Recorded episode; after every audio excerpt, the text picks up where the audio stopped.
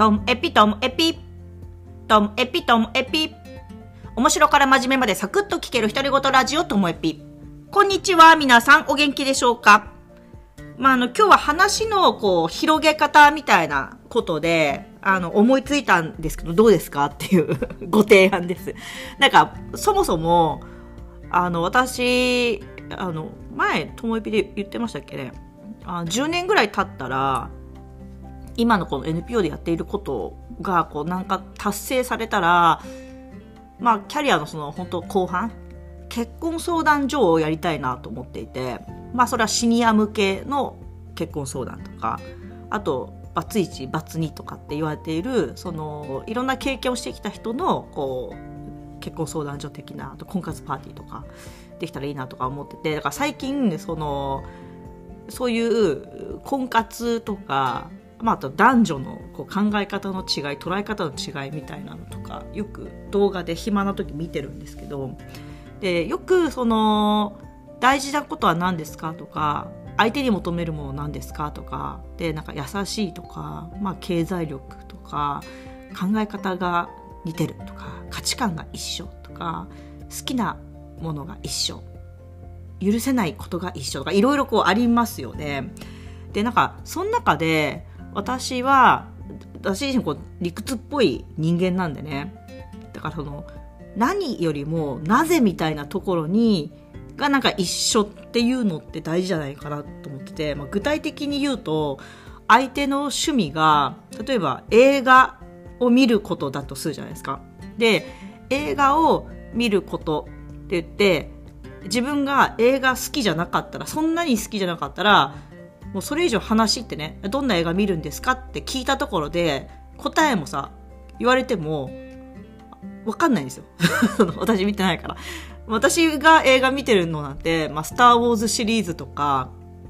あとなんかハリウッド映画で、これはっていうのは見ましたよ、昔は。あの、アルマゲドンとか、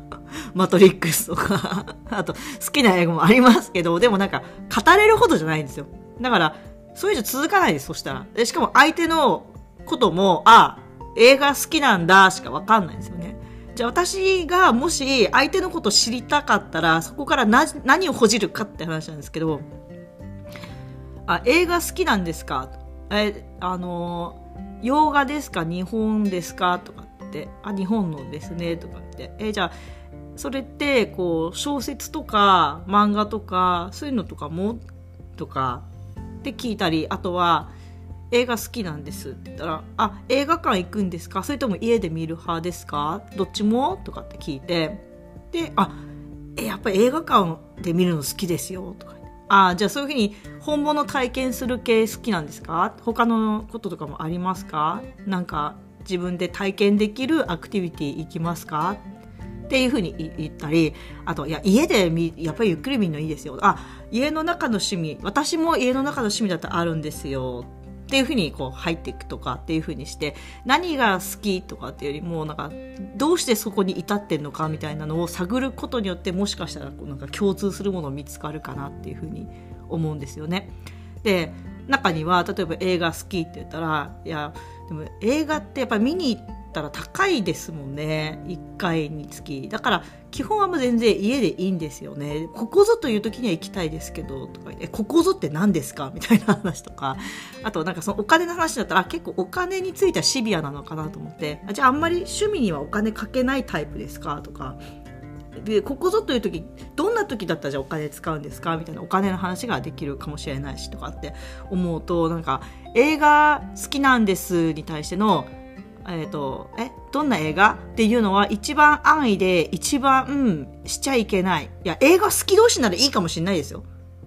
でもね、映画好き同士でも家で見るの好きな人と映画館で見るの好きな人だったら、なんか根本的に何か違う気もするんですよね。とかっていう、なんか私なりにこう人の話のこうほじり方について、はい。こんな感じでいかがでしょうかね。まあ映画じゃなくて、例えば、キャンプ好きなんですよ。え、キャンプってみんなで行く感じですか？ソロキャンですか？とか。えじゃあキャンプ道具揃えるのとかも好き？とか。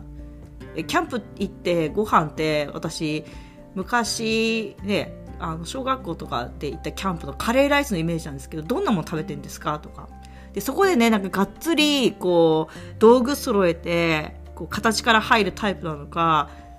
いや、もうキャンプって言ったって別に食べ物こだわってない、普通にコンビニのパンとかも食べるしっていう人もいるかもしれないし、なんかそしてわかるじゃないですか、この人のマニア度合いとか、アウトドア